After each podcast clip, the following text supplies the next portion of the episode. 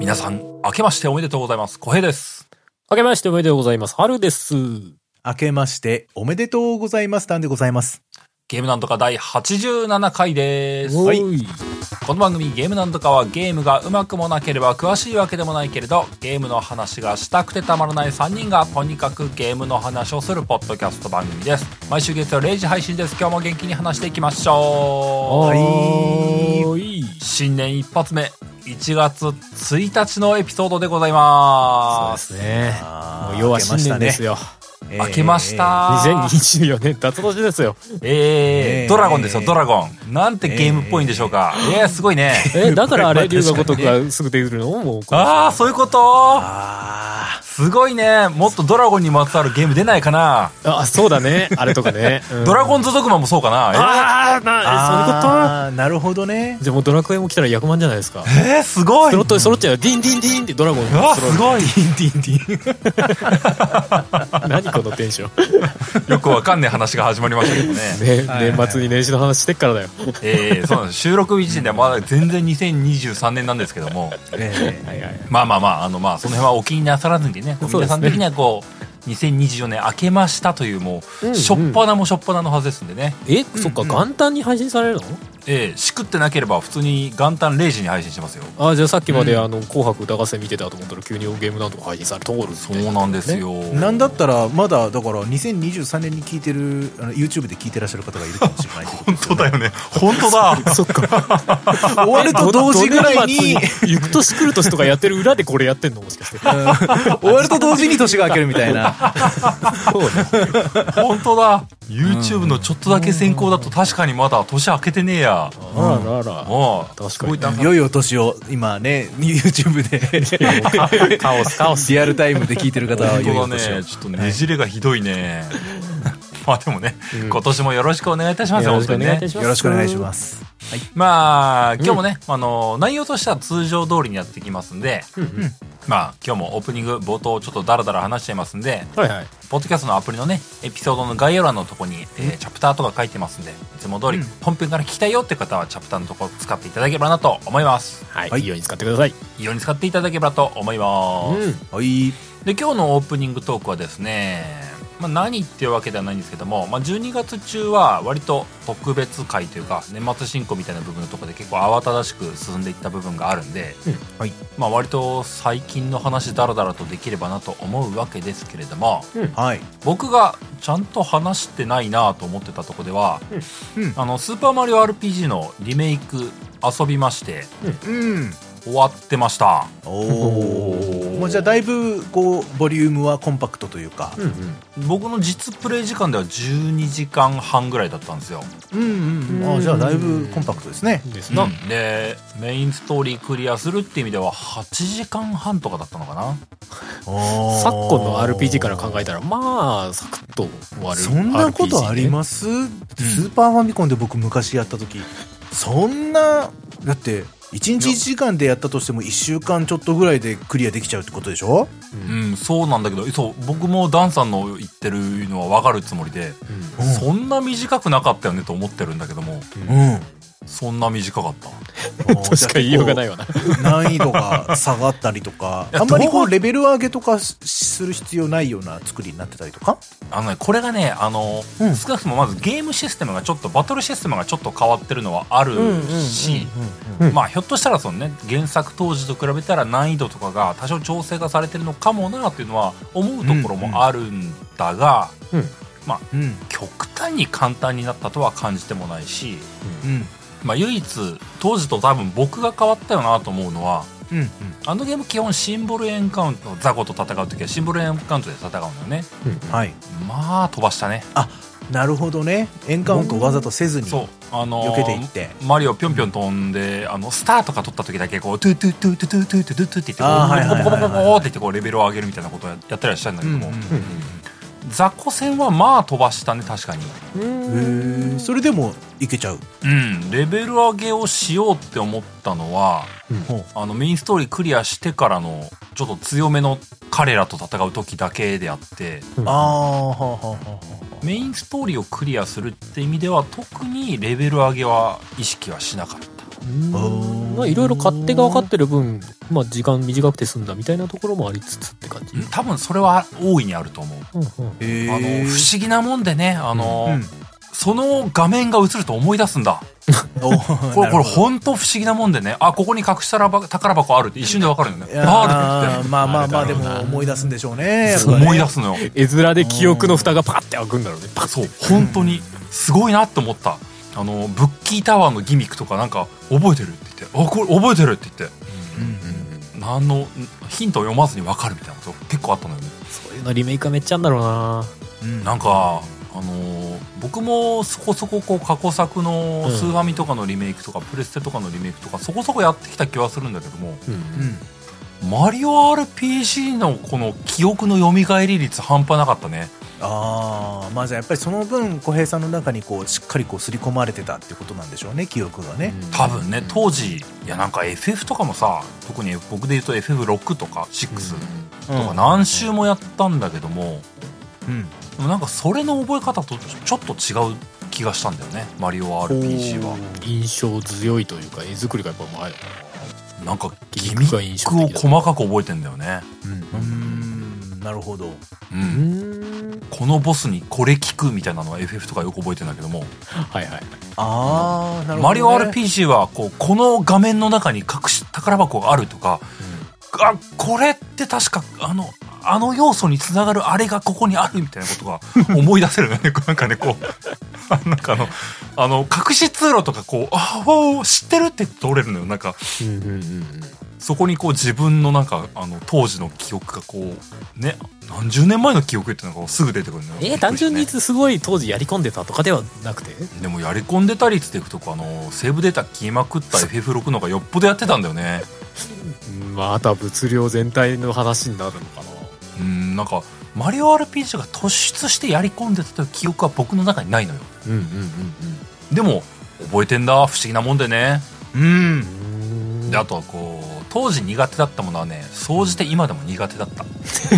えー、例えなばんかどんなものが苦手なんですかあのダンさんは覚えてるかなと思うんだけどもほうヨースタートのヨッシーのレースねああ僕大好きでしたあのクッキー食わせるやつねそう僕あれすっごい嫌だったのよあ本当にすっ楽ごしい嫌かったでけどな、あの僕はあの音が見えなくなるのであの音に合わせて連打しろって言われるのが本当にダメだったんで当時ね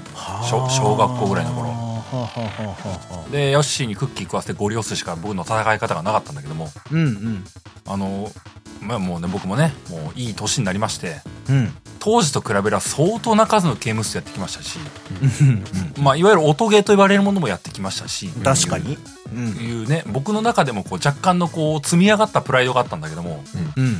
全然できなかった本当にできなかったもう初見のようにダメだったわけだ何も成長していないっていう、こう、逆に悲しみがこう、追いかぶさってきた ね。いいやまあちょっと結果苦手なものは苦手というか、本質が変わってないという人間の根っこは変わんねえんだってことを感じてる。 いやまあまあまあまあまあちょっとまあほらね僕らももう決して若くはないわけですからうん、そうだね。えそれはあるよ衰ね。えええピークを超えてやっぱでも衰えまで来ちゃったから反応速度がやっぱいちょや、っでとどうも、してもそ、そうは言っても僕、赤老とかエルデンリングとか超えてきたよ。あれはほら積み重ねができる そうだね。それくそーくそー初見だったら大差なかったってくそーアーマーとかも超えたのに。くそー なるほど あとあの、キノコフスキーも相変わらずめちゃくちゃ苦手だったね。ああなるほどね譜面が全然覚えらんねえ。うんうんう、こうんあれは確かに僕も最初やってた時はなんかもうよくわかんないってことになってましたねうん。ちょっとずれるんですよねやっぱね半そう音ぐらい必ずずれちゃうんだよねあれねもう何番目に何の音っていうのがこう思え覚えてられなくて、うんあとうんよくわかんない、うん、メモればいいのにあの「いいや」って言ってメモんないでやろうとするから余計に時間食うみたいなことやってねうんうんこれもまた成長しねえなってことを思ってしまって「マリオ RPG の音ゲーが嫌だ」っていうことをすごいすごく深く感じたね。うんうんでもそういう意味ではバトルのあのほらねタイミングよくボタンを押さないといけないアクション要素っていうのはうん、そこは別に苦手じゃなかったんですかあのねそこはね一長一短あってねうんマリオのスーパージャンプで何十回とかやったらアイテムもらえるみたいなのが、まああるわけじゃないですか。うんうんうんああれは当時もできなかったし今回もできなかった、うんなるほどうん、あと今回はちょっと根性がなかったってのもあったいやなくてって思っちゃったところもあったあー、まあ、逆に言うとそこまで向きにならなくてもクリアできるよっていうことなんですねうんってのもあるしうんうん原作の時も取らなかったしね結局ねうんうんで一方でそのマリオ RPG のジャストジャストガード的なものだったりジャストうんうんうん攻撃的なものがあるけども、うんうん今回どうなんだろうなあのジャストガード的なものをちゃんと出せるとダメージゼロっていうのが結構僕多かったのよへえゼロになるんだダメージゼロになるのが結構頻発する多分ねどうなのちゃんと調べてないんだけどジャストガードの中でもランクがある気がしていてへえあのはあちょちょっと軽減する時とゼロになる時があるのよへえであの正直僕原作の時その記憶なくてゼロまであったっけっていうぐらいの記憶だったんだけどもうんゼロはよっぽど弱い敵とかだったらあったかもしれないですけどすそうどうなんでしょう半減とかそれぐらいだったような気がしますけど、僕そんそ僕もそんな感じの記憶だったんだけど、うん今回は明らかにゼロがよく出んなと思ってて、なるほど正直それもあって割とボスはタイミングゲー化していったところがあったというかううーんんなるほどまあゼロにできちゃうんだったらまあ負けないですもんね、でもねもちろんねその、うんアクションコマンドが無効な敵のうんああ特殊技とかもあるので、はいはい あの問答無用で全員あの一撃ワンパンでやられるとかもあったんだけどもうんうんでもまあ割とその防ごうと思ったら防ぐっていう部分のとこで被弾率をだいぶ抑えるってことができたのでうんうんひょっとするとその辺が作用してレベル上げなしでもいけたのかもなって思ったりはしたねうんなるほどそれこそ赤狼みたいなことになってるってことなんか話だけ聞く と、そうなんだ敵の攻撃のタイミングに合わせてなんか押すみたいなことでしょそうそうそうあのーまあマリオ RPG やったことある人は本当は当時のイメージとまあまあ似たようなもんだし、うんうん今回で言えばそ直近で言えばあのシー・オブ・スターズとほぼほぼ同じ仕様というかああはいはい、はい、シー・オブ・スターズもそういう仕様あったんだそうそうそうですねへーもう完全にマリオ RPG まあオマオマージュというかまあうんそれをまあリスペクトして作ってる感じはだいぶ影響はあったんだろう攻な撃側のねあのムーメランとかの話はなんとなく知ってたけど、うんううんんそうそうそうあのムーベランがのイメージがねまさしくマリオ RPG なのようんうんあのマリオのジャンプでしょ踏みつけるタイミングで押すみたいなそうそうそういうそうことそだうよですねジャンプとかもそうだしあのほらコーラーを蹴って攻撃する時とかも、うんそうそなうんてそいううか見た目のタイミングとちょっと違うんですよね、まあう実際リメイク版がどうなのかは分かんないですけど、うんちょっと遅かったりやっぱちょっと早く押さないといけなかったりとかして、はいはいはいはい結構そこを探るのが大変だったなっていうイメージありますけどね、うんうんうんそのスーパーファミコン版はねそうねでもなんかスーパーファミあスーパーファミコン版あったかどうかわかんないけども今回あの僕ジーノのやつとか相変わらずタイミング合わせづらかったんだけども、めっちゃ難しかったよなんかね何回も外してるとあのヒント出してくれんだよねマジかあのゲームが優しいここここっていう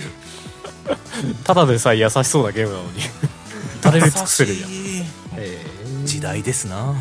あとはそのジャストガードジャスト攻撃が決まるとその今回新要素になってる、あの3人合体技みたいなののゲージがうんうん溜まりやすくなるのようんうんなるほどねうんうんジャスト攻撃ジャストガードをちゃんと繰り返してるとそのパーティー全体のコンボゲージみたいなのがこう3コンボ4コンボ5コンボみたいなことが上がっていって、じゃあより楽になってくるうん、でそれでその3人合体攻撃のゲージが溜まりやすくなりつつあと多分、ね、若干パラメータ上がってるはずなんだよねあれね、ええパラメータも上がるんだうん、バフがかかってるようなニュアンスのメッセージが出てたんだよな、へえじゃあ意外と細かいところで結構新しい要素っていうか追加されてるんだね、うん、まあでもなんか追加要素なんだけども不思議なもんでねあの前からあった気がするような馴染み具合なんだよね あったかもしれすげえ不思議なんだよなあいれみたいなねなるほどこんなゲームだった気がするなーっていうところがあるんだよね。なんかね。うますぎるいや、なんかすごい不思議なのよ。うん。もともとこの必殺の見てた気がするもんなーっていう気がいやでもそすれるはんだけちょっとど。理想的だななんかなリメイクとしてはないやでも当時からあったかもしれないけどちゃんと今風にこうアレンジもちゃんとされてるっていうことだようん。うんそう。大胆すぎないというかうん。あとは、まあ僕は正直よくわかんないんだけども、僕的には今回音楽がすごい良かった気がしていて、うんこれもうゲームやらなくてもいいから、ハルさんダンさんに一回こうリメイク音源聞いてもらいたいもんね。俺原作も知らないけど知らなくてもいいけども、なんか聞いてもらいたいもんな。ったすげえいい音楽だなって思っちゃったもんね。あそううんうん。思い入れゼロでもん大丈夫ですか響きますかどうなんだろうなそこはまあ確かにまあ僕はフラットには言えないんだけども、うんうんなんかね僕ゲームでそこまで思うことがないんだけどもここの BGM ずっと聴いてたいなーって思うような曲が多かったんだよねでもまあもともと良かったけどもリメイクでこういい塩梅にアレンジされたみたいなことなのかうんもちろんあのゲーム内にそのスーファミ当時音源に切り替えるっていうのがああっあてちゃんとあるのねすげえちまちま切り替えてみたりはしてたんだけどもうんその大筋の内容はやっぱり一緒だよねっていうあのメロディーラインは一緒だよねっていうのはもちろんあるんだけどもうん最初そのリメイク後の音源を聞いてるとうんああこんな感じだったわそうそうマリオ RPG ってこんな音楽って思ってんだけども、うんリメイク前の原作音源を聞いてみるとえこんなにシンプルな感じでしたっけって思っちゃうというかええいや僕結構そのスーパーファミコン版でも音の重なりがすごく心地よかったイメージがあったんですよ、そう僕もなんか豪華な音だったなーってうん薄ぼんやりした記憶はあったんだけども今回そのリメイク後の音源をねうんこうベースとして聞いていてふと聞いてみようって思ってこう当時の音源を切り替えるモードに変えてあのちまちまって聞いてみるとなんかシンプルっすねーでもこうだったんだよなーって思うというかなるほどねすごい話だけ聞いてるとめちゃくちゃいいリメイクに聞こえるねなんかそれ理想的じゃないそ,、のうん脳内補正されてる音をちゃんと再現してるってことじゃない、そうそうそうすごい音楽もそうだしさっき話したあのバトルシステムとかもなんかもともとこうだった気がしてくるっていう感じはあるんだうよね、んなんかリメイクでアレンジされてるとあれこれじゃねえっていう感じになるパターンはあるわけじゃない、うんうんそうじゃなくてこうこれだよねって感じられるんだけど元のやつ聞くとあ違うってなるみたいなそうそうそうそうそう、うんすげえってそうななのるよや、つだねああいいねうん、でまあ正直あのプレイボリュームが短めでも済んだんでこううんスッと美味しいとこをこうバクバクっと食べちゃったみたいな感じがしてねこう後味のいいゲームだったなっていう感じがしたねうんうんいいなあ逆に全くこう原作を触れてない人間がやっても楽しめるのかないやめっちゃ楽しめると思いますよ、普通に楽しめるとは思うよ、あのいやまあそうなんだろうけど思い出フィルターがかかるかかからないかっていうだけはあるんだけどもいやいやかからなくても面白いゲームだと思うようん当時としてはなんか RPG 的にはなんかちょっと型破りなところがあっうてんそれが新鮮だったところもあったけども確かにでも割とその感じって今で今はるさんが遊んでも感じると思うんだけどなまあねこんな仕組み入れてくんだみたいなのがなんか思うと思うんだよなうんうんまあ俺ちょうどねあのシー・オブ・スターズもやってませんから ある意味そっちやってどうなのかやってたら最近やったわみたいな気分になるかもしれない、ね、ああああまあ逆にねそれは確かにあるそれはあるかもしそれうないそうそうそうあーそれはそう逆かもにしねれない順番的には間違ってないのかもしれうんないい、まあ両方やってないけど今やる機会があればねやまあでもあのあんなにマリオがなんかこうちょっと感情を出すというか個性が出るのも他にはなかなかないかなと思うからうんうんうんちょっと今後も作られづらいようなマリオシリーズの一本なのかなとは思いますね、そうだねうん結構コミカルにマリオの感情表現がされたりとかするんでうんうんそこうこら辺が結構異色かなそれでいてなんかでもこんマリオはこんなんじゃないとは思わないっていう感じがありますねううんんなんかマリオの映画の世界観とかであ RPG 作ったらどうあー見てないけど俺 まいやでもあれもキャラクターまというかちゃんちゃんと感情があるマリオなわけあまあもちろんもちろん、うん今の話聞いて思ったの思った以上に感情豊かでしたよ、うんうんうんとか面白いかもなとか今ちょっと思っちゃったけどそうだねまあでもなうんダンさんは多分まだやってないと思うけどもまだですねリメイク追加要素もちゃんとあったから原作遊んでた人にもうん驚きは残ってると思いますよ、なるほどまあうんだしもうね今まで全然再販的なものに縁がなかったタイトルだったからなおさらねそうっすね今やっても全然いいんだろうやっぱねうんスーファミの名作でめっちゃ話上がってたもんねゲームなんとか昔のやつでこそうういうね話をしたことがあったけどまあ、ある種伝説化していたからなそうねそうですねうんうんまあでもそんな感じでね「マリオ RPG 楽しかったよ」というお話でございましたよいやーよかったですうん、うんダンさんは最近何やってるんですかはーい、あのーまあね、前回、あのーユアゴティのね、うん会がありましたけれども、はいうんはいまあ、その中で、あのーまあ、ちょっとご紹介はね、できなかったんですが、実際、その僕が読んで、もうすでに買って、って、おちょっとまだ全然クリアはできてないんですけれども、プレイしているやつがありまして、あれだまあ、あうの別に今回レビューの内容を詳しくご紹介はしないんですけれども、うん。一応ね、あの、ユアゴティのサイトの、あの、ご投稿された方が、あの、ヒロアットライトゲーマーさんという方がうんうんご投稿されている、リデンプションリーパーズという、はいはいはいえータイトルですね。えーこちら、まあ、ぜひね、あの、まあ、ちょっと長い文章ですけれども、まあ、いろいろとこう思いがこもったうんレビューなので、うんうんぜひぜひ皆さん読んでいただければと思うんですが、だねまあ、はい、これが、あのーシミュレーション RPG、まあ、いわゆるこう、ファイアーエンブレムみたいな、えータクティカルな、えー RPG ですね。えーそれが、まあ、僕はジャンルとして好物なので、で、リデンプションリーパーズっていうのは、その、舞台設定としては、まあ、多分、まあ、中世ファンタジーと言っていいだろううんうんうんうんいう感じででそのレビューの中にも書いてあるんですけどその一応中世ファンタジーでなんかこう人外がこう人間を襲ってくるからそれをそれと戦うそのある旅団の話みたいなね、うんうんえー感じなんですがその基本的には世界観とかはあまり深掘りされないというか、うん、なんかそれもレビューの中書いてあそうったりとあか、ね、のレビューの中にこう書い余計てなあって。いろんなことが割と排除されてるみたいなうんうんその5人しかいないんですよ登場登場キャラクターというか操作キャラクターがでその5人から増えることがないので、うんまあ、そのキャラたちにこうを深掘りすることができてるよっていうそこが魅力だよっていうご紹介をいただいていてで実際僕もプレイしてて、まあ、めちゃくちゃ面白いなと思うし、うんそのいいタイトルだと思うんですよで最後まで多分しっかりこれやりきるだろうなと思うし、まあ、最終的にどういう風な結末になるのかっていうのはまだ僕には分からないので何とも言えないんですけど、うんまあ、何よりねやっぱねこれはねあの声優がめちゃくちゃ豪華なんですよねあそうなんだへへーえそう全部の声の人が聞いたことがあるうんうん今パッと名前は出てきませんがまあ今パッと名前を僕の中でパッと名前が出てくるのはアーノルド・シュワルツェネッガーの声で有名なのはゲンタさんですねがああなるほどへえ、はいが、まあ、あのメインキャラクターの中の一人でうんつい最近やってた中ではあの操作キャラじゃないですけれども、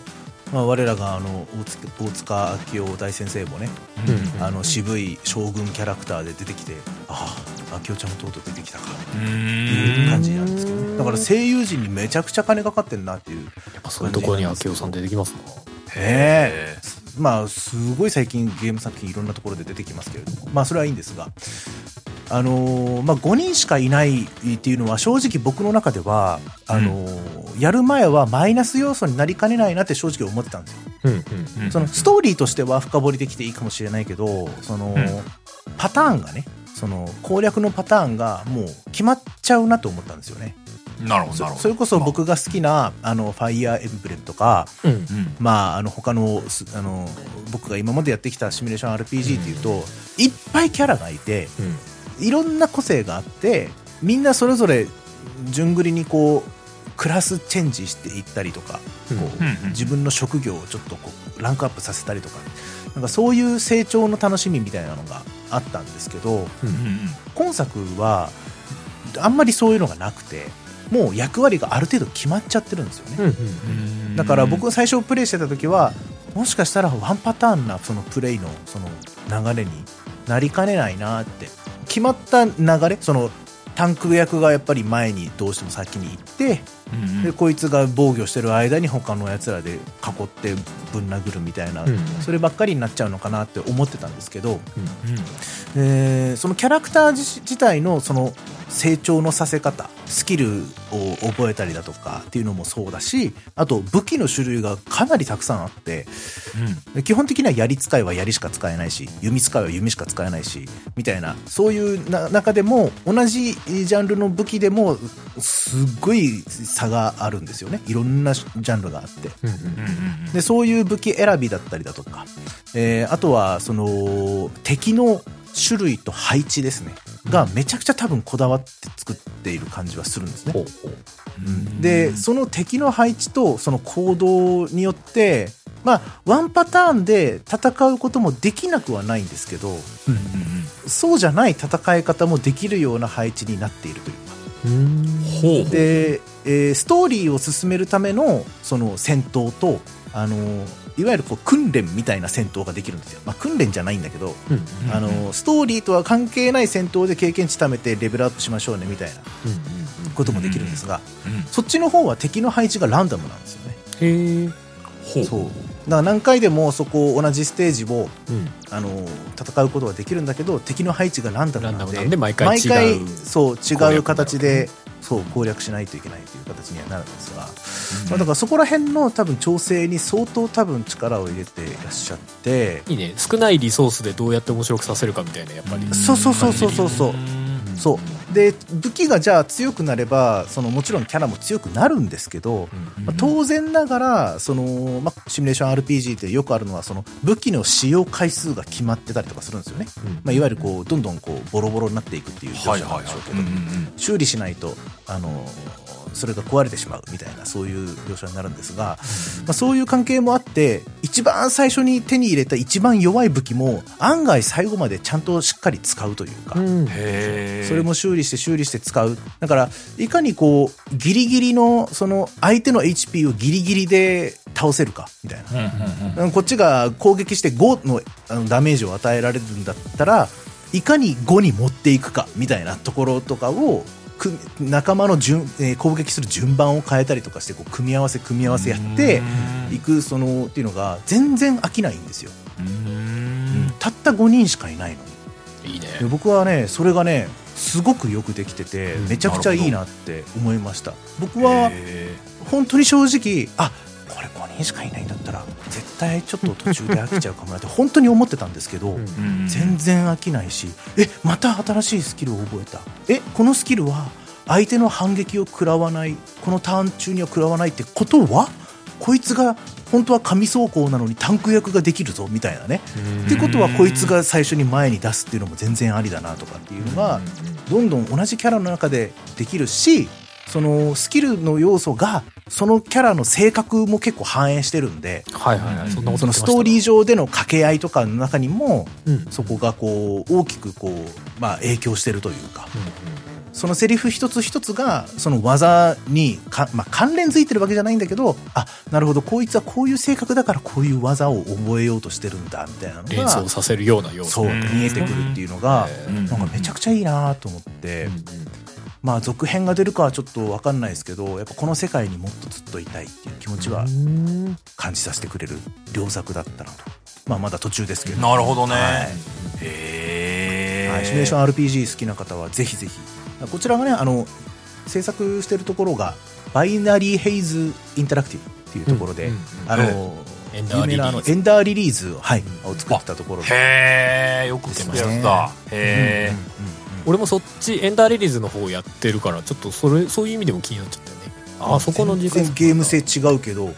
ようここまでなんか完成度高いの作ってきたな、ね言うてエンダーリリーズは一応 2D のね、うんうんうんうんメトロイドバニア的なうんうんゲームでしたけどいやすごいなと思いまうんうんした、正直僕はこここのレビューで見るまで全くタイトルを知らなかったんでおあ俺はね一応なんかゲームパスかなんかでこうタイトルのあの絵面は見覚えがあったんおおあすご本当いにだよでみ見たことはあるけど内容全然知らなかったからあレビュー見てああそうそういうゲームなんだあエンダーリリーズかのところが作ってんだと思ってやっうんうんぱ俺も結構気になってたよねいやーイワゴーティーの見てて意外と結構クリアにも時間がかかりそうだしうんうん十分なボリュームで楽しめるんじゃないかなと思いますうんうんへ声優に津田健次郎さんいるじゃないですかええーすそうご津い田さんもそうなんですよすごいじゃんメインどころにいてめちゃくちゃいい声なんですよねやっぱ、ね、あれデスストかな本当だね夫人がすごいぞいやもう本当にすごいんで すよへえすごいね水木奈々さんとか源田鉄章さんとかねもうメタルギアチームじゃないかもう あ確そかういにえばね言わ津れてみれば田さんがいないだけだ確かにね確かすごいもう小島の秀ちゃんと仲良さそうな人たちがいっぱいいるね にすごいねでもまそあう少なくといもう酒は飲んでそうな感じが しますねそういう方々にね声優頼めるほどのこすごいねでもなんかうん確かにこの声優じゃなんかいいな面白いな、うんそういうところでも楽しみですやっぱこれが少ないそのキャラクター数だからこそ多分相当一キャラ一キャラに力を入れてる感じうんはそういうことなんですあよねって、うん、それがやっぱ声優にお金をかけるっていうのもそういう部分なんだろうなって思うし、その辺はなんか全体的にプランをこう練り込まれたというか感じはしますよね、うちの開発でも作れる面白いゲームをどうやってどうどうしたらいいかみたいなね感じはします、そうですねう、んいやエンダーリリースの多分ヒットがなかったら多分これできてないかもなって思うそうですねエンダーリリーズなんだかんだで結構当たりましたもんねうんなるほどね、そうなんだよなユアゴティで見つけたもうこと本当なんか積みゲーがすごい重なった感じが今あるからな本当にそうだよねうんやっぱり何何タイトルか結構そのイシュリスト的なものに入れましたからね入れた入れたそうなそのうでよ、すねいつやるってなってるもんね本当そうね。 でも、ユアゴッティの話になっちゃうけど、ユアゴッティ、結構さ、うん自分もこのレビューいいなと思ってたんだけど、読めなかったんだよなってやつさ、結構他の番組で読まれてたりして、結構、あ、ありがてえ、ありがてえと思って、ああそうだね すげえいっぱいそあうでったす。ねいやそれ確かにそうそうう。んうんそういう意味でも、なんか他の番組でも聞いてほしいね。あれね、ね。うん今年はまあある種紹介してくれる口がいっぱい広がったのがそこは結構いや、ほんありがたいとこだったね本当にレビューに対して読める、こうね、時間が足らなすぎるっていう、俺らのうん確かにねうんとこあったんで。うんですね、うんまあ去年の取り組みではありますけどもね「うんユアゴティ2023」で出てた、まあ、レビュー自体はまだこうサイトでも見えますし、うんでさっき話した通り、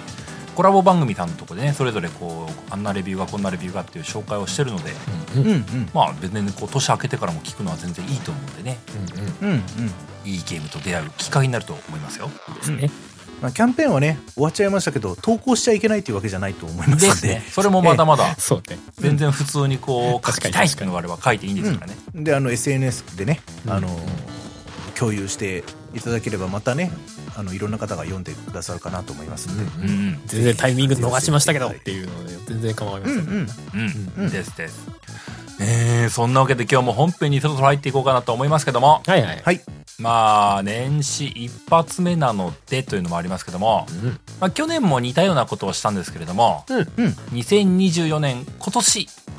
購入予定のタイトルは何だっていうのを話していこうかなと思います。はいそんなわけで早速本編入っていこうかと思います。はーい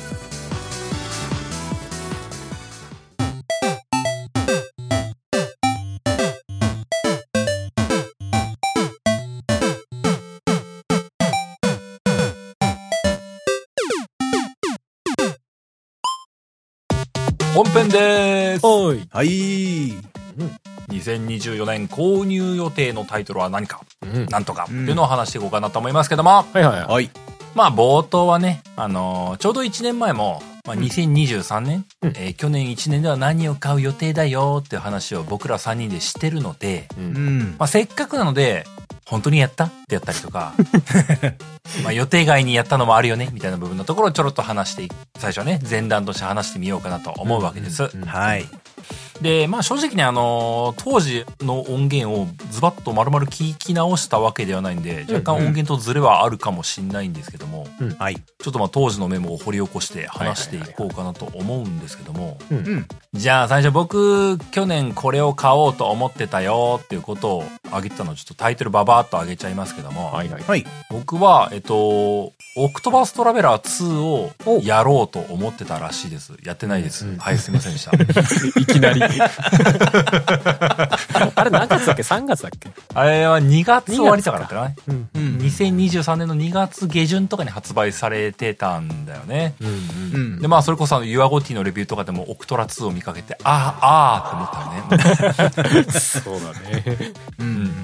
うんまあまあそれをやろうと思ってたのがまず1個ね、はいはいで、はい2つ目がバイオハザード RE4 を持ってました、うんうでんうんこれは買いましたやりました、うん楽しかったですとうんうん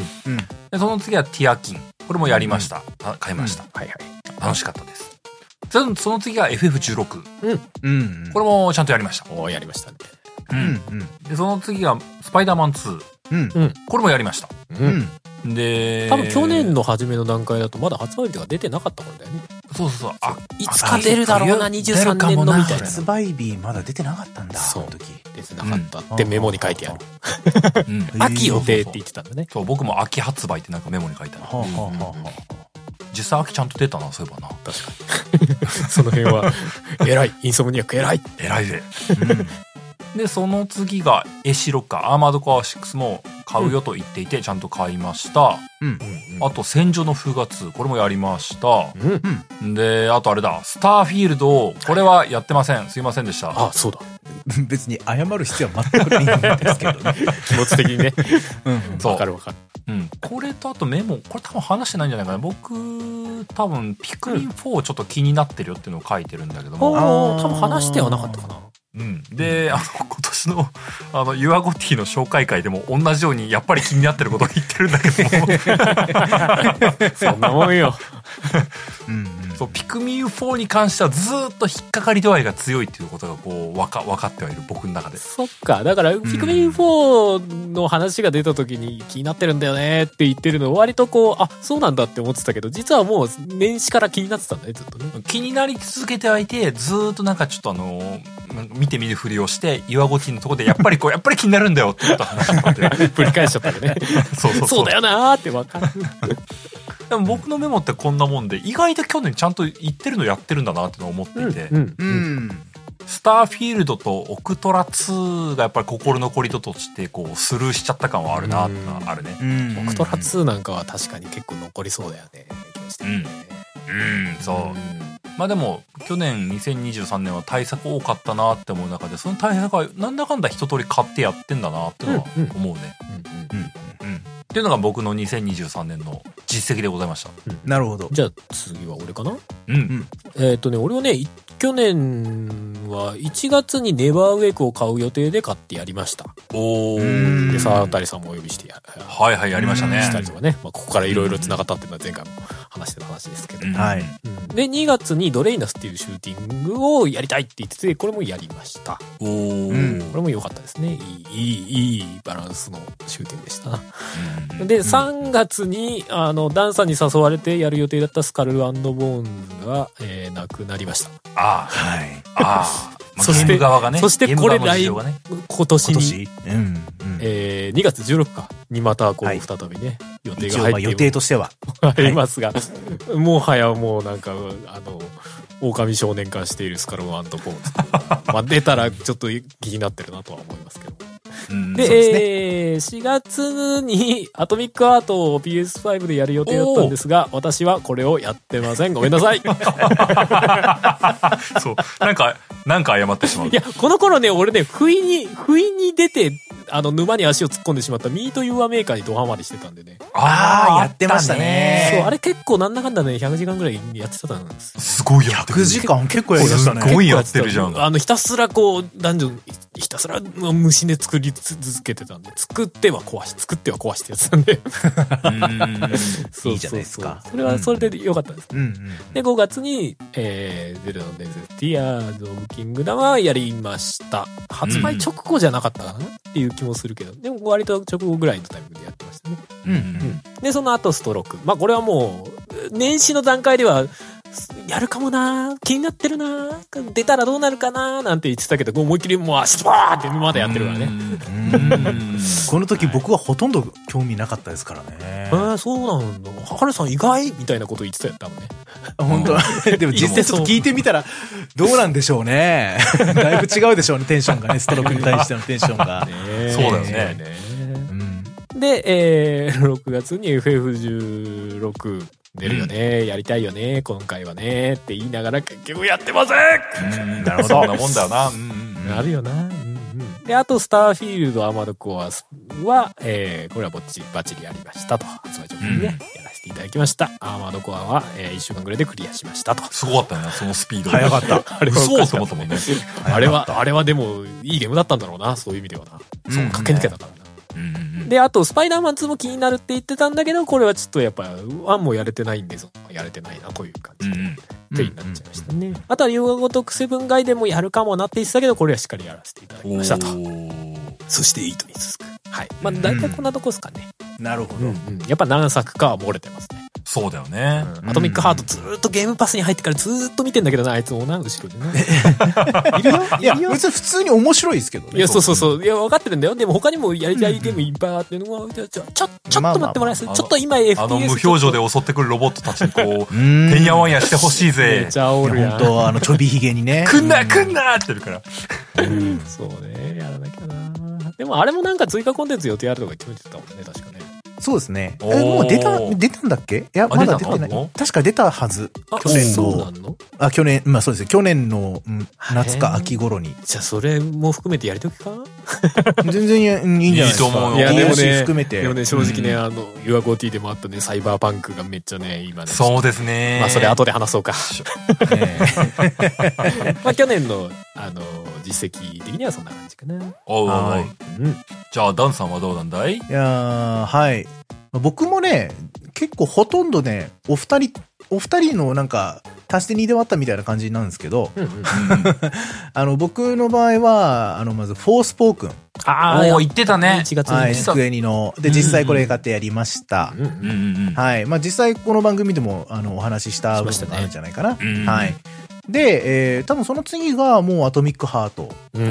ーでもこれも買ってやりました。うんうんまあ、これもお話もしました。でうん、確か僕、バイオハザード RE4 を、この時はお話しし、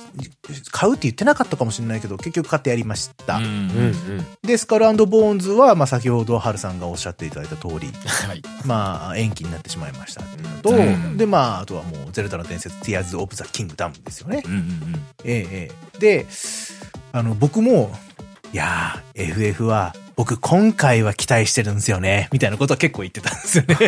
今回は結構やろうと思ってんですよね、みたいなこと確かに言った覚えがあるんですよ。やってないんですよ。おーごめんなさい。おかしい、おかしいな。なんだろういや、もうなんかもういろいろ噛み合っちゃってな。っていうか、まあ、ストそうロですねークも悪いんだけどな。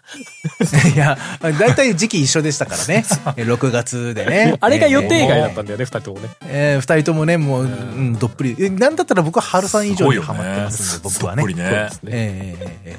えで、まあ、あとはもう、スターフィールド、うんもう実際買ってやりました。アーマードコア6、ええ実際買ってやってます。まだ全然クリアはしてないです。 そえりゃえそうだええでも、でもいいゲームであるというのは実感してます。普通に面白いと思ってます。で、あと僕もやっぱり竜が如くセブン外伝ですかね。で、これは実際買ってやりました。うんクリアしました。あ、俺もそういや、クリアしました。言ってなかったな。はいううんんまあ、なので僕は、まあまあまあまあ、そのやってないものもあるけど、まあ、ほぼほぼここで今挙げたようなタイトルっていうのは、そうだまあ実際そうだね買ってプレイして、まあ何かしらお話ししてるんじゃないかなと思いますね。うんなんだ予定外のものいろいろやってクリアしとかしてそうなイメージもあるけど。うんうん、予定外のものはたくさんあります。でしょ、はいうんううん。ん、そうだよね。でもなんか、はいまあ3人、まあ、全部共通とは言えないけども、まあ、あのー狙っていた対策はある程度こなしたみたいな感じが、2023年そうだね。の流れだったんだろうね。ゲームなんとか全体で見たら、誰かが何かやってくれてるみたいな感じがある。まあまあ、それは確かに、うんそんな感覚はあるの。まあ確かに俺はやってないけど、あいつがやってるみたいな。そうだね、そうだね。そうだね確かに。だから許してみたいな感じあるねなんかね。何に対してなのか分かんないけど。そうだね。でもまあまあ、でもそういった意味ではなんか別にこう、さらに1年前、2年前とかって戻っていくことはもうメモってもないからわかんないんだけども、なんかうんうんうん個人的なか感覚としては、割かしやりきった感がある1年だった気がするんだよなと思うんだよね。うんそうですね。まあ、振り返ってもやっぱり対策多いですからね。もう、うんうんまあなんかうん多かった2023年はさ、本当あの、もう出るよって予告されてた対策が多かったし、うん。ね、もう年始から今年どうなっちまうのってずっと言ってたもんなんかね。うん。うんそもそもティアキンとスターフィールドで死ぬっていう。そこに FF だと思うって言ってたもんね。いや、なんか、本当年の序盤にさ、毎月対策出るみたいな感じだったじゃん、なんか。そうっなんかすすごね。かったよ。ね。うん、予定の時点からね、先々恐々としてましたけど、そこに AC も来るのみたいな。うんそう、なんか、で、なんかね、マリオ RPG が来るだってみたいなことが、こう、秋口に分かったりするみたいなね、こう、うんへえみたいな。だな。そう、なんかそういうね、あの、もちろん、こう、年の初めにうん話してた段階では知らなかったんだけども、まあ食い込んできたいろんな作品とかもね、あったりとか。うんこの頃だってシー・オブ・スターズの話とかしてたのかなこの当時。どうなんだろうしてたね。いや、してないでしょし。てないよね、きっとね。うんうんしこの時はきっといや年始の時点では知らずにね、僕はタイトルとしては知ってました。そうけど、やるつもりは全然なかったかな。うんうんうん。やっぱそうだね僕多分認知もしてなかった気がするもんねこの時ねうん。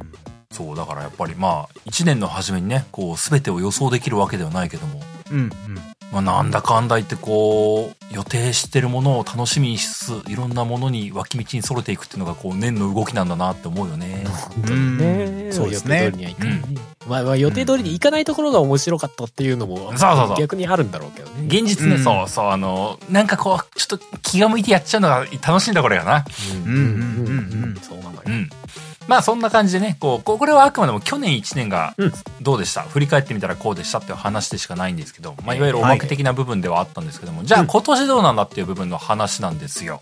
うん。でまあ比べればあの本当所感的な部分になっちゃうけども比べれば去年と比べれば今年はこう怒涛の対策ラッシュみたいな感じは若干落ち着くのかなっていう気が僕的にはしていて、そうですね、まあ、今のところはですねそう。そうあくまで今のところはね、ええ。ええええ。今観測しているものの中ではっていうところではあるんだけども、うん突然何が来るかは正直全然わからんけど、全然わからない。でも24年予定みたいなやつでもそこまで去年ほどなんかうーわこれ来んのかみたいなやつが大量に並んでるってことではないね今のところねうん今のところはね。ね。なんか、去年は本当に春にこれが来て、夏にこれが来て、秋にこれが来て、みたいなことが分かってはいたんだけども、うん。うん。今年はそんな感じが今のところは感じてないかなと思っていて、まあ、そうですね。 3人、まあ気になるのを順繰りに上げていければなと思うんですけれども、うんはい。時系列的に一番最初は何だろうっていうのを言うと、あれなのか、やっぱりラスアスなのかな。個人的にはララスアスリマスター。まあ、もう、も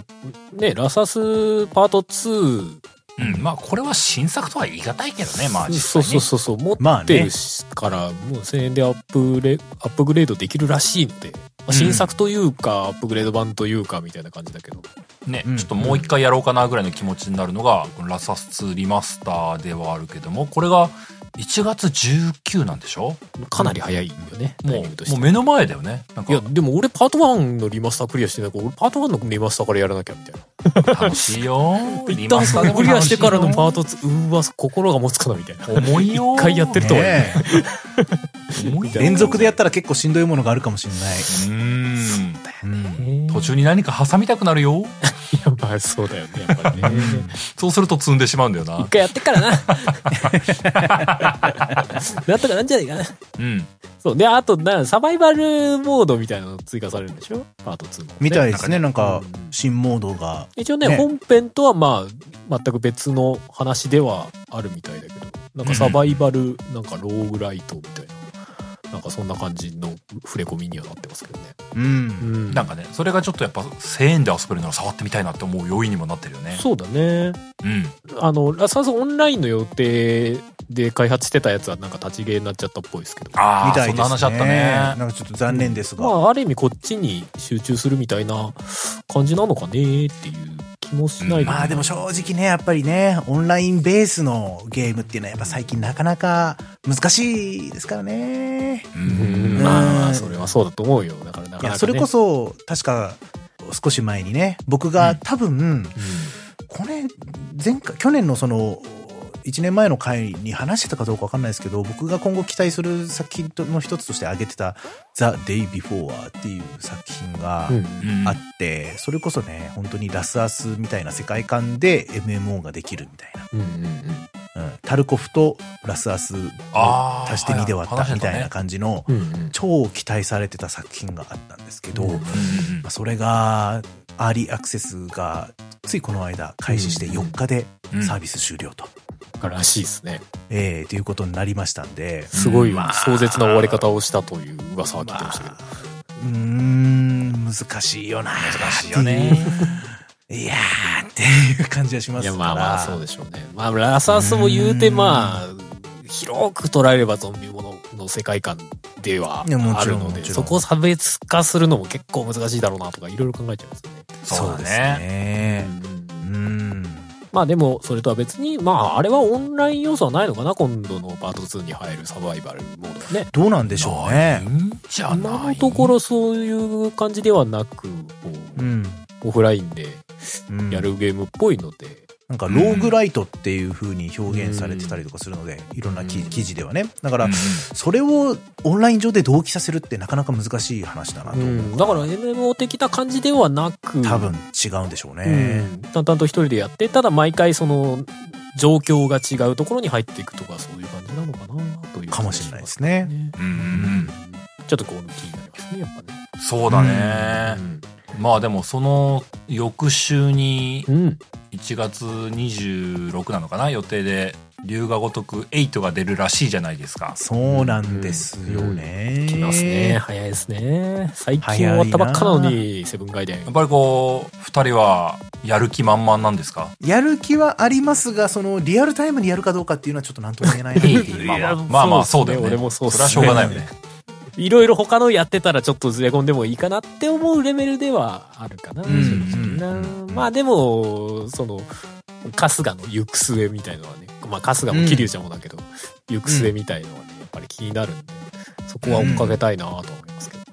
そうですね。うんなるほどね、うんうんうんこれちなみにあのーまあ、別ゲーではあるけどもうん。同じ日に鉄拳8が出るらしいじゃないうん。そうなんですよ。よ。でこ結これ構僕、どうなのちょっとあのちょっと気になってるっていそううか他のストローク触ってた勢は会話しないだろうけど、でもど、うすんの鉄拳8もちょっとなんか、あーなんかまあ、単純にこれ e スポーツとして見て楽しむみたいなところはあるかもしれない。うんうんうん。かな確かに。うん。鉄拳8モデルと余計になんかこうだってストロークもまた盛り上がらねばならなくなってくるでしょそうきっとそれまあもそうだでしす。ね。ストロークに対して鉄拳がどういうシステムを作り込んでくるのかとか、そっちの方気になるよねなんかね確かにねそういう意味でも、うんねうんうんうん鉄拳8はまあ、まあ、僕は正直あ鉄拳シリーズ触ったことすらないからいやわみよく分かってはないんだけどもうんでもなんかやっぱり昔はやってましたね。あの、ゲーセンとかでたまにやったりとかしてましたよ、鉄拳。うんまだ出始めた頃とはいはいか。はいはい鉄拳2とかかなわかんないけどうん、ちょっとな、な、どのシリーズだったかは覚えてませんがうんうん、ずっとキング使ってました。もううん何が誰だか分かってないなあの、あの、あの顔、まあ、あの、タイガーマスクみたいなけやつですね、獣っぽいやつねそうそうそうそう。えうんなるほどねはいちなみにその他1月2月あたりはどうですかなんかありますー1月1月は僕はないかなあたりはないかな、 2月はあるぞおおセブンリバースが出るんだろああそっか。まあ、僕はちょっと今のところ、セブンリメイクもやっていない身からすると、ちょっと、本当いや俺もね、雲なの上のんかね、ちょっと存在そというこまで、か今のところそこまで盛り上がりきれてないんだよな、気持ちがな。ほうほう直前になったら、まあ僕もそうです。 そうなのかい。僕もそうです 僕は完全に FF16 胸焼けが起きてるのでなんでなんだろしょうな。すごいあのー正直に言えばこうセブンリバースはこう夏ぐらいにやればいいかなって思ってるところがあってそうっすね。なんか発売直後じゃなくても別にいいのかな、みたいな。まだ今回も完結戦じゃないしな、みたいな。でもなんかあれだよね。でもなんかすごい気合入ってるなんか話してない、なんか。なんかトレーね、ラーとかもう出てるんでしたっけ出てるトじゃないレーラですかーだどうだろう TGS 以降の新しいのがあるかわかんないんだけども、うんでうんうんうん。もなんかあのーごめんね僕もこう確証薄いけどもうんうん。原作でいう「忘らるる都まで」を話す内容になるし、うんうん。えメインクエストだけでも4 5 0時間遊べるんだけども、うんサブクエめちゃくちゃたくさん作ったからねみたいなことを言っていて多分総ボリューム100時間普通に超えちゃうぜみたいなことを言ってた気がしてて。へえ。よくそんなにやっちゃうのってこよく作ったう、ねわなわな震えていたような記憶それはそれでこう、う、ちょっと怖いみたいなとこあるけど。ブルブルブルブル増えてくるぜって言って。今回もディスクが複数枚になるのかないや、なるなる。ああ、まあ、パッケージ版はなんのかな。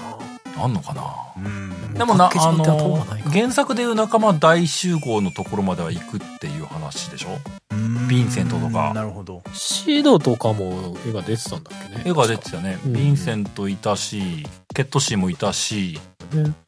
多分全部一堂に、まあどこまでプレイできるかわかんないけども、うん一堂に会するっていうところまでは行くんだろうから、うん。まあでも前作のね、リメイクに比べたら相当、まあ、キャラクター数もだろうし、うんうん、もうボリューミーな内容になってるんだろうなっていう予想はするけど、うん確かにね。どうぞ。うんまあ、だってまあ別にこう、原作の忘れらる都ってもう結構後半だよね、確かね。だからもうそこまでの内容がど、どこの要素を取り込まれてるのかみたいなところも含め、わかんねえなとか思うけど。うんでもなんか3作目を出す時はもうその3作目はもう割とクライマックスを描く話だみたいなことをうんうんなんかなんかいインタビューかなんかで見た気がするので、うん。なるほどまあ、2作目の「リバース」は多分相当その物語的な核がいろいろ激動するんじゃないですかってことは思うというかね。まあね、まあ一応ネタバレ避けて話すけど、忘れらる都って、だってね、結構大きいところですからね。まあ原作を遊んだ人からすると「あああそこやっちゃうのね」ってなるからあ、あそこ最後なのね。なるほど「ね。なあ」ってね。実際どうなんですかねそのなんか僕の勝手なイメージだとリバースからは、うんその原作とちょっとからちょっとストーリー変えちゃうみたいな、いやーきっとちょちょっとどころじゃないでしょ。まあまあまあまあまあまあ時点でもう、もうさ3回転半ぐらいするでしょ、多分。まあそうだからそうなるとねオリジナルの部分ではここまでのところっていうのがもうもはやあんまり基準にならないというか、おーまあ、それはおっしゃる通そりれはそうだ、うんだからまうあんそこの辺どうするのかなっていう、どうするのかな、うん、ねエヴァの序波球みたいなもんですようん、確かにね、ううんんうん9でしょ、多分、今回。まあまあ気になるっちゃ気になるんだけどねそこはねそう、まあ、さっきも言った通り、こう、FF16 胸毛がちょっとまだ残っているので、すぐはやらないんだろうけども、うん、うんなんだろうね、こう、FF が2年連続で新作が出るっていうのは、すごいことなので、すごいっすよ、確かにね本当そうですね完全に本こ当うにしすっごいかことだねりそのヨシピのチームとは違うチームで作ってたんだなっていうのがすごいよくわかるうん。うんうんうんうんうんなので、こう、ね、まあ多分、16に匹敵する急に気合が入ってる作品でしょうから、でしょう気になるわけですし、うんまあ、個人的にはこうセブンリバースが出ると、うんうん、キングダムハーツの出番かーってなるので、なるほど。 ついに来ちゃうんかーって。だから今年中にキングダムハーツ4の情報が出なかったら、激高すると思うね、僕はね。おいっつって。結婚するんだ。すげえ厄介ファンみたいになってた本当に そろそろ次はキングダムハーツの前やろみたいなだ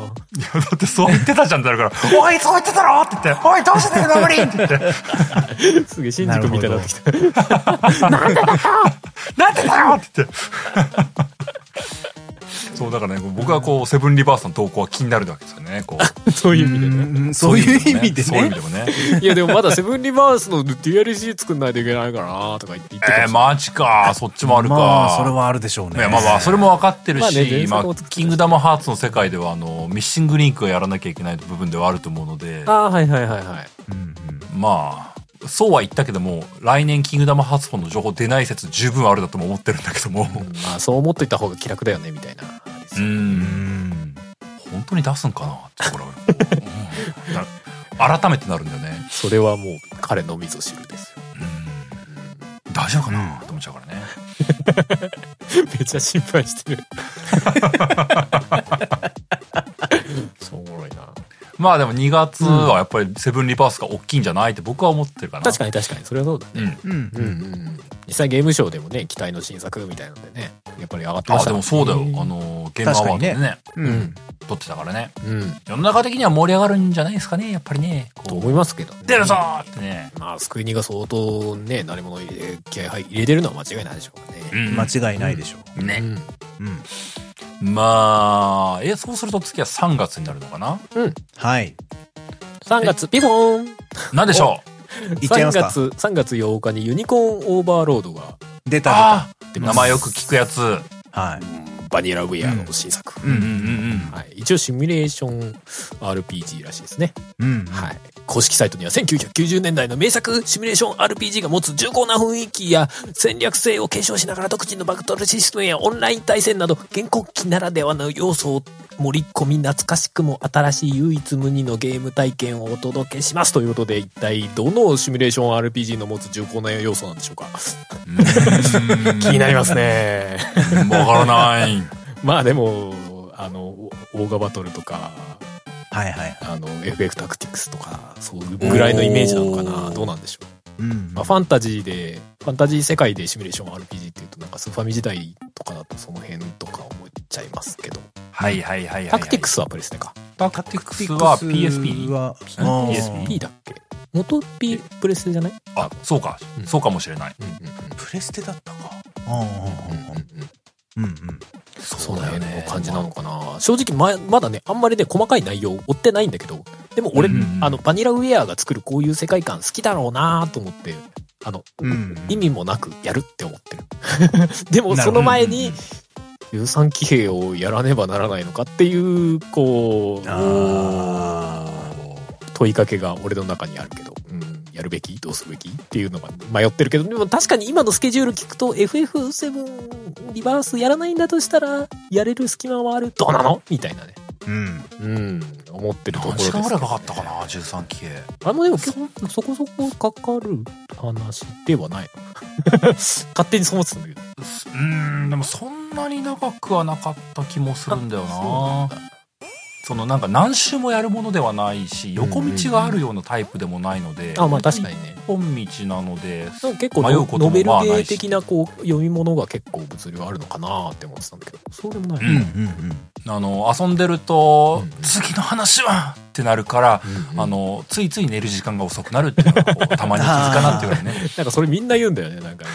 あ、そうなんだ。やり始めるともう話が気になってしょうがないってなる。寝れないって言っうんて、もう一個ってなるの。いや、でもそれは体験してみたいよね。うんいやーでもやるべきかな。まあでも、あのまあ普通におすすめだからね、こうんう、気が向いた時にやるのは全然いいと思いますそりよゃ。そうね。ああと昔のあの、オーディエンスフィアっていう昔出してたね。おーおーやつも、あの、やりてえなと思ってずっとやってないから、この気にやるか、もう、一層バニラウェア好き漬けになるか、って思わなくもない。うんどうなることやら。とか思ってる間にまた新しく気になるやつが出てきますかいら。や、そうそうそう、大体そう。うん全然違うのやってるかもしれない。えええええー、3月他にあります3月は、えーうんドラゴンズドグマ2が一応予定として。来ましたね。 来ますよねこれは正直やりたい。ワンやってないけど、俺もちょっとやってみたい感じになっている。ねえ。まあ。どんな感じなんだろう我らがカプコンがね。ね。うん。ええ多分満を持して出されるタイトルですんでう、んまあ、これはちょっと僕はリアルタイムでやるんじゃないかなうんう。ん。うん、ちょっと気になりますね。うん前、にワンのネタバレをダンさんにしてもらったのよね。うんなんか話してもいいっすか不思議な言い回しだなややらないっすよねって言われて。うん、多分やんないね、確かにね、と思って。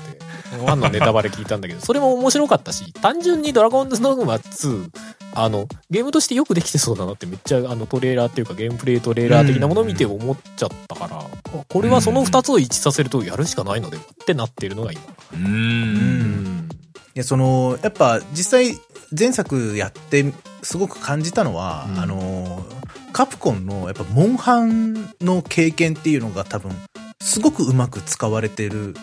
あの、オープンワールドアクション RPG だなっていう感じがしたので、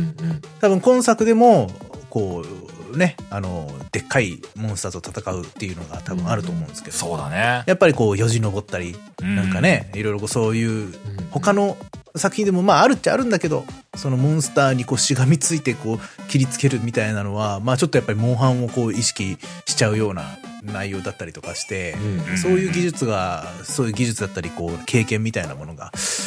こう、モンハンワールド、そしてライズと、うんもうね、下手、カプコンがうんどれぐらいこうまた研ぎ澄まされたアクションをうん、そうだ経ね験させてくれるのかっていうのが、まあ結構楽しみですね、僕は。ううんん。そうだね。割とカプコン昔からそうかもしれないけど、あの、変にこ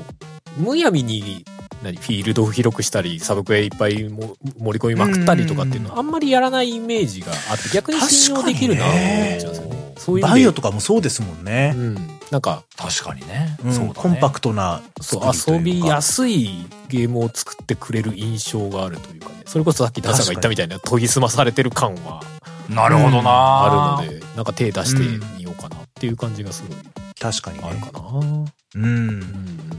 そうだよね。楽しみです。3月22日が一応発売予定。春先ね。うん。うん。はい。ドラゴンズドグマ2。そうだね。僕もこれは結構楽しみだな。うんうんうん。これはもしかしたら今年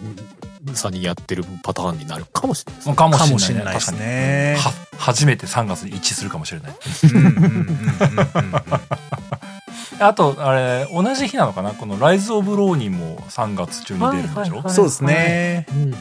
あのチーム忍者チーム忍者ってことは仁王とかの系譜に近いのかな、そうですねそうなんじゃないかなうんうん。なんかこう、毎回、そうやるわけじゃないけど、こう、侍ゲーって、やっぱ、おって一回思っちゃうから、うんそうですね。今んとここう、即買いって思ってるほどの熱量はまだないんだけども、やっぱ気になってんだよね、こうあ、アンテナ的に。うんわかるわかるうんうんうんなんでこう、発売日即かどうかはわからんが、世間の動きを見て、なんか乗せられて買ってる気もするっていうのがね、このはいライまズあオブローニンだなって可能性は全然ありますね。はいはいあるでしょううねんうんうんうん。ちなみに僕はあの、うん対馬大好きですけどあのうん今のところ「ライズ・オブ・ローニン」にはあの今のところこうアンテナが動いてないんですけどでも俺対馬の時もアンテナ全く動いてなかったんで信用できないです、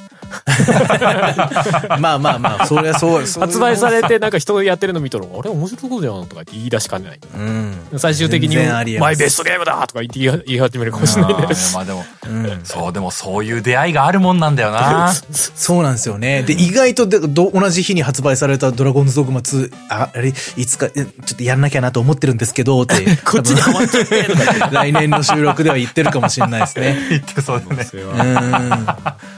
なんかごめんなさいって誰に謝ってるのかよくわかんないごめんなさいがそこでも出てくるんでしょうね結。局できませんでした、とか言って。うん、やろうと思ってるんですけど、って。こ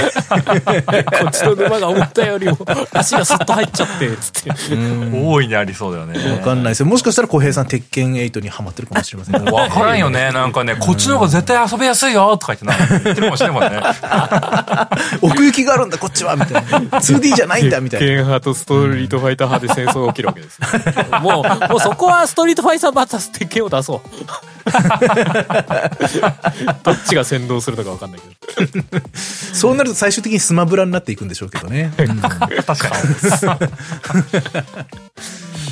まあでも3月まではこんなとこっすかうん。というかまあ今のところ具体的な日付が出てるのが結構春ぐらいまでしかないんですよね。そうですそうそうそれ以持降っのていて作品で予定、うん日付まで予定出てるのほぼないかな。今のところはね4月に、4月23に百英雄伝とか、この辺も意外と大きいタイトルかなと思うんですけどおそうです。ね。うん。もう本当にそんぐらいかな。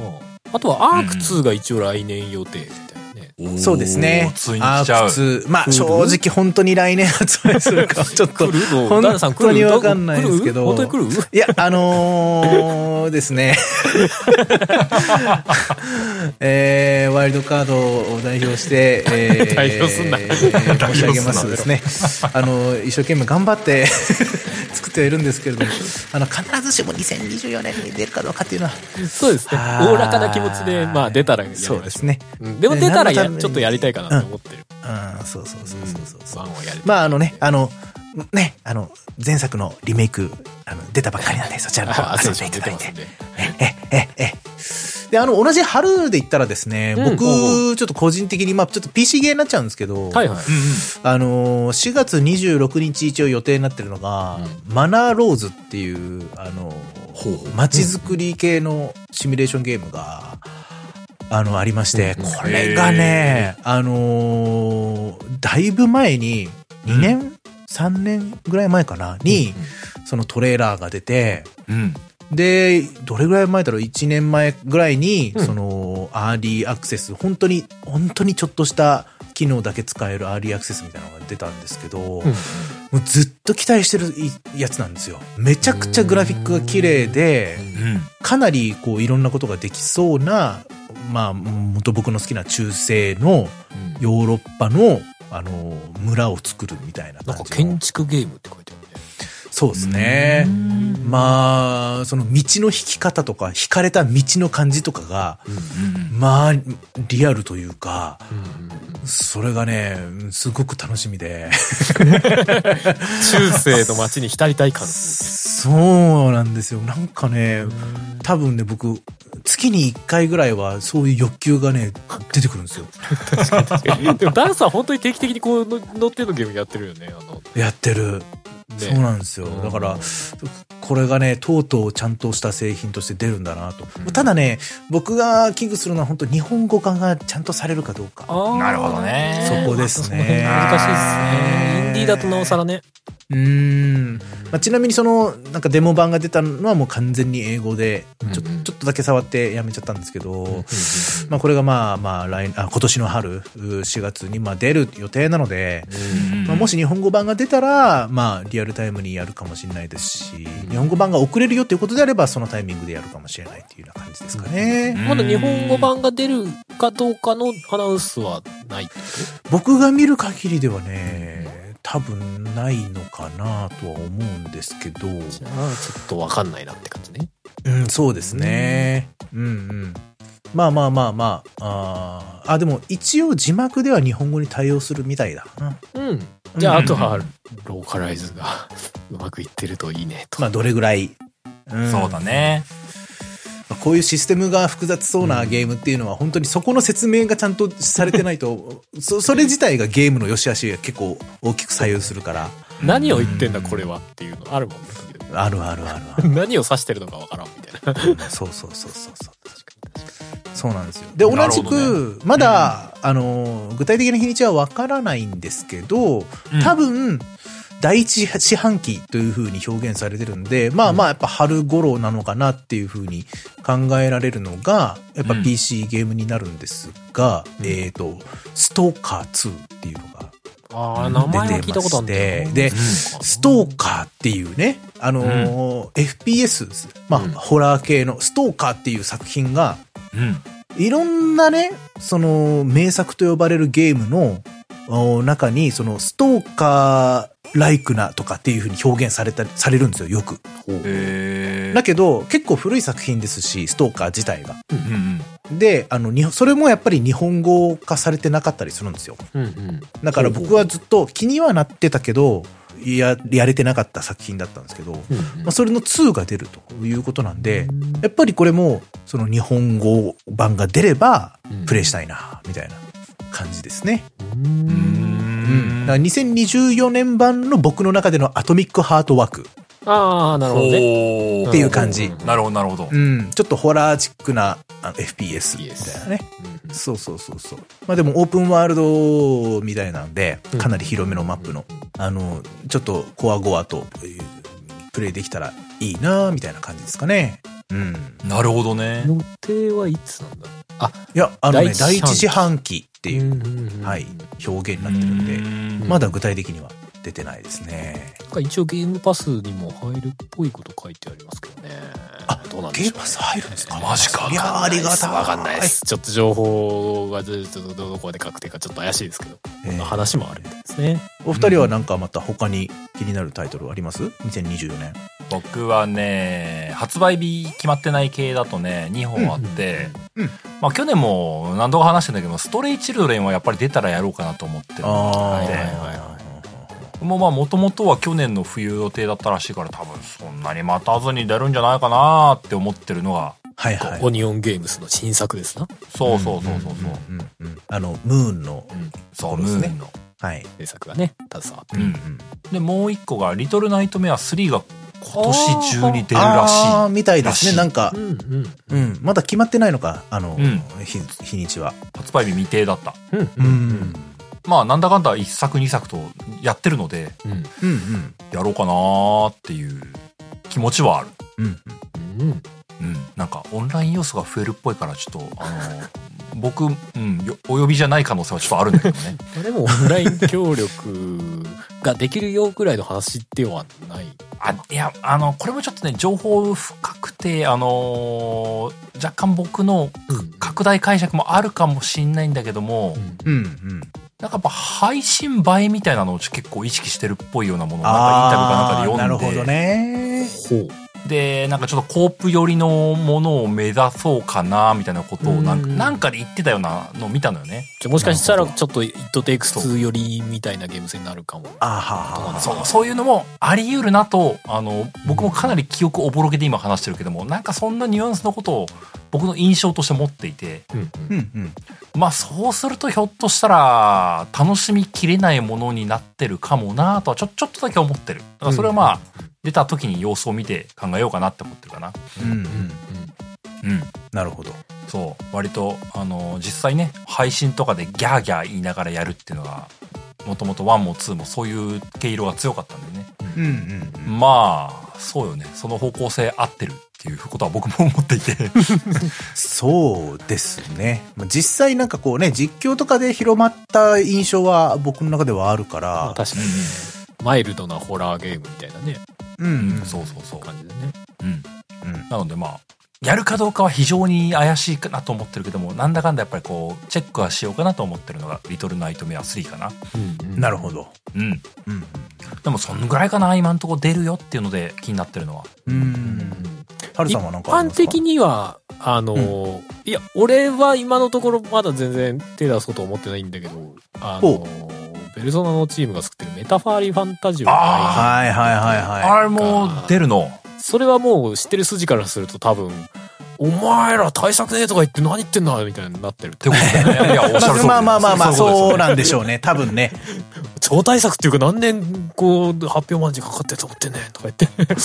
るのかなって気がする。そうですよね。すいません、ペルソナ2までしかやってないです、みたいな。ね 税からするとちょっとあれなんだけど。まあでもこれはね、やっぱね、世の中的にはかなりざわつくそうだね。おっしゃる通り。そうですね。まあこれもまだ、うんあの、タイミング自体は明確ではないっぽいですけど。うんうんうん。まああとはこの前発表されてた、聖剣伝説のあ、そうか、あれも続か。編、ビジョンズ・オブ・マナーも一応24年予定らしいので、うん。それもちょっと状況次第では、まあ、ベースアクションゲーなのでど、いや、どうだろうな、やるかな、わかんないな、でも気になるなとは思う。あの、世間伝説の世界観自体はなんとなく好きではあるので、うんうん。うんうんうんうん。気になるなまあ、あとは個人的には、あれですかね、あの、アンセムナンバーラインとサマーロード、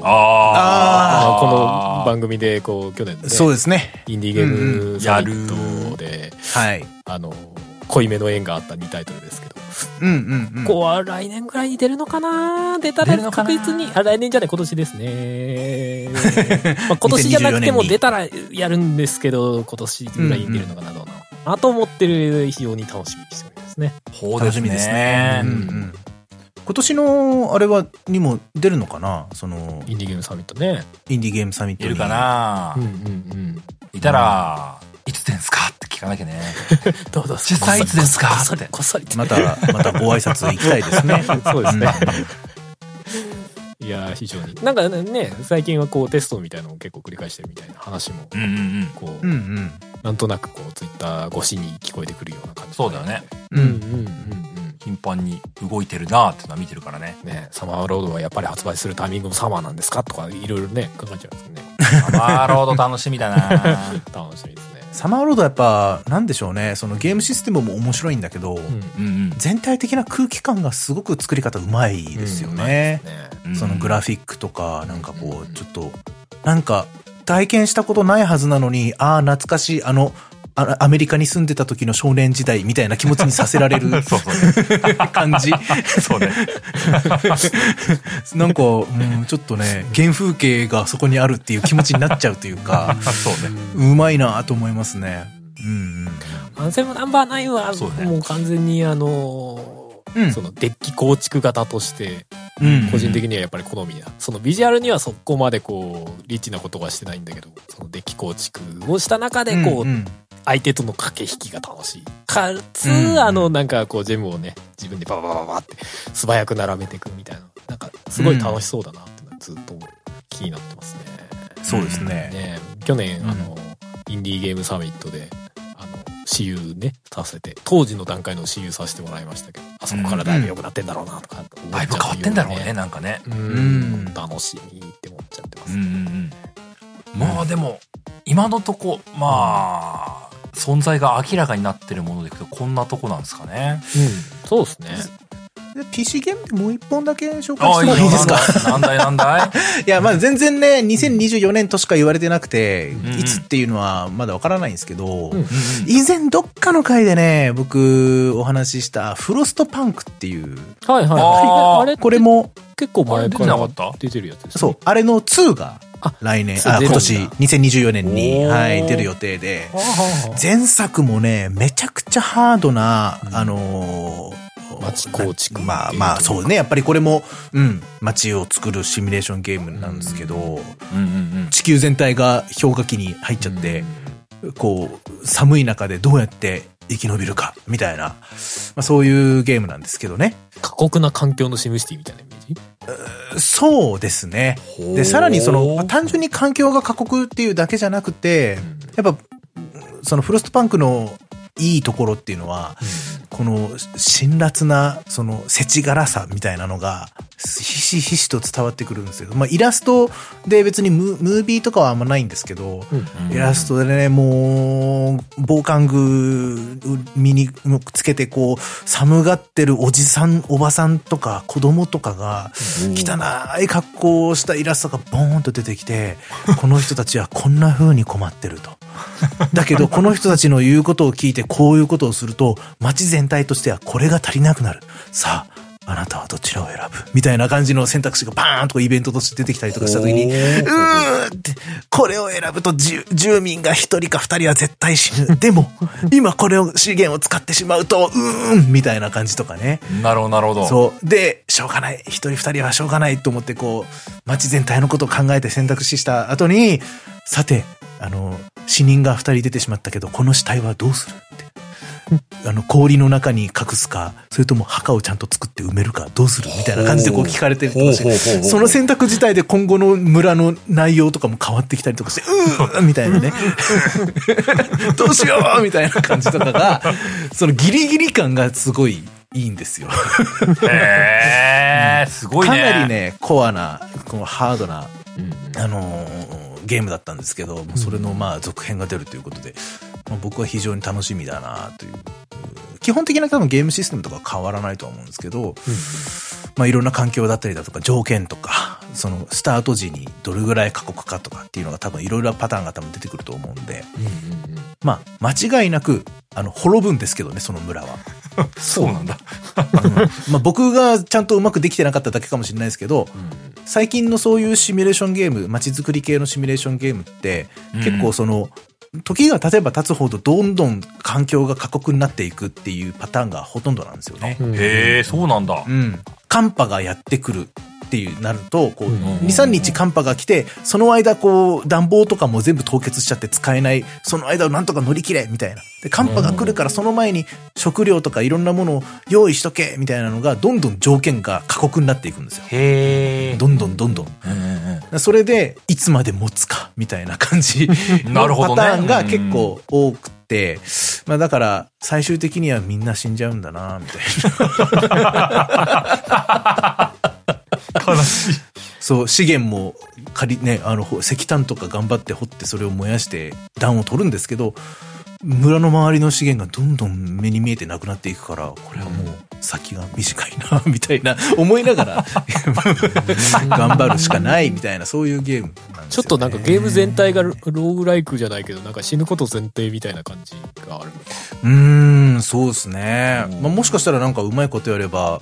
半永久的にこう、ね、成り立つ村が作れるのかもしれないですけど、僕がやってる限りはそうな、ならなかった。 そうですねうん。もうでもなんでかもまあ面白そうだね。うん、面白かったんで、2も期待してますっていう感じですかね。なるほどね。はい。うん2024年。うん。まあ、おそらくね、こう、これから日が経っていくにつれて、まあ、これも出るよ、あれも出るよ、みたいなもあるのでしょが絶対あります発よ。表されたり、明らかになったりうん。していくんでしょうからね。うん。そうまあなんか発表会とかあるたびに「えーこれも出るんだって」ってなったりとかですねさっき言ってたマジって言ったよイ。ンディーゲームサミットとかに行って 「あーまた気になるゲーム出てきちゃったよ」とかって うん。言ってんじゃないのねまあでもそれがいいんだよね、ほんとね。えーそでも今年2024年からは、もううん E3 がないじゃう。ないですか。ーあらしいですねねね、もう E3 が、まあ、去年できなかったので、もうそれで終わっちゃったっていうことなんで。完全にねやめますっていう発表がありましたねうん、まあ、多分時期的にはやっぱりね、5月末から6月ね、初旬ぐらいに、いろんなね、デベロッパーとかパブリッシャーがうんうんうんね、やります多けど分ねオンラインイベントとかやって、それでこう新作発表とか多分出てくるんでしょうけど、うんまあでもまあまあまあ、だから、やっぱそこら辺でこうね、あ1年間の後半にはこんな怒涛の新作ラッシュがみたいなことに多分なってるんじゃないかなってなるほどね思います任ね。天堂とか本当に全然関係ないタイミングで、急になんかね、それこそマリオ RPG だったりとか、ポンって出してくるからね。うんサプライズみたいな感じでね。驚異的だよね。 マ ジってなるんですね。毎回、任天堂ダイレクトするときに、毎回、では最後にこちらの映像をどうぞ、みたいな感じでサプライズが来ちゃうから、 ドキドキしちゃうよねね。大体なんか、う誰でもなんか一本ぐらいは刺さるみたいなの、本当にうまく作ってるよね。うん、毎回感心するわ。そうですね。実際、新作の発表タイトルみたいなのは多いしね。うん多い代とかはうね。ん。うんねえまあ完全に発売未定とかになってるものとかもねまだあるからね、うんまた、うんうんなんだ2025年とかにこうあらかじめ言われてる例えば何モンハンワイルズとかそういうのもあるだろうしね、まあ今年2024年も多分きっと予定外に楽しむんだろうなと思うし、うんさらに来年さらに来年といろんなものに出会うんだろうなと思うと楽しみでしゃあないというところもありますわなと思うんです、はいまあそうだし、あれだね。あの、まだ予定がないところはガンガンこう、心の積みゲーなどをそうなの消化する年にもなったら、それはそれで、こう、うん満足度高いんだろうな、とかも思うし、ね。どっかにバルダーズゲート3突っ込まなきゃいけないから いや、俺、サイバーパンク2077はどっかでやりたいそうなのよ。それも突っ込まなきゃいけないし、ええ前も言ったけど、アウターワイルズもやりたい よ。わしは一体ええいつポケモンをするのって未だに思ってるしね。いやえどっか合間を見なきゃなら、本当に積みゲーが多いんですよ。 今のとここう、あの、余裕がありそうだぞって言ってる、あの、年の初めのうちにこう、ポンポン入れていかなきゃいけないっていうところもちょっとあるからね。そうですね。かといって年末年始は何かと忙しいよね。ええ、そうな、そうなんですよ。ええええええええうん。あえ、セブンデイズエンドウィズユーとかもやりたかったですよ。レビュー読んあ。で気になるって思って確かにわかるわかる。うん。パパラノマサイト面白いんでしょって思ってるからいね。やー、もう、僕は実況動画見ちゃった。ああ、見ちゃっあー面白かった。面白かった。うーん。た。そう。やっぱいいのほんか。と、積みゲーが崩れねえからな。果敢に崩していかねばならないのですよね。いや、間違いないですうんうね。ん。またハイファイラッシュみたいに急急にね、今日からですとかってあるかもしれないしね、またね。いや、ほんとよ。ああ、本当に。 FF16 の DLC やらねばって気持ちまだくすぶってるからな。 うん出てたね。出てんだよ、そうもうだ、。そうだ。うん。出てるし、もう一本春先に出るんだよ。あ、そうなんだ。うわ うーってなるから。このー。前 D ね。積み DLC がもうじゃあ増えてっちゃうんそう、ですね。増えてっ本ちゃう当んよ。ですね。積み DLC だって、うん。めっちゃ増えてるよ。だって、サイバーパークもそうだからまあね。まあまあまあまあ、そうっすよね。ううんん。僕の中では、あのー、ちょっとずっとこっち見てんなっていうタイトルは、ライズ・オブ・ピーですね。あー、そうライねズ・そオうブ・ピーがずっとこっち見てる。ソうウルゲーズキとしては。ん。ずやっらとねこばっち見てるなーっていう。うんそういうの僕の中ではエルダーズスクロールオンラインだな。いやーもうわかるわ。お前らこっち見んなってなるいやでも、それはね、目を合わしちゃいけないタイプのやつなんですよ、本当に。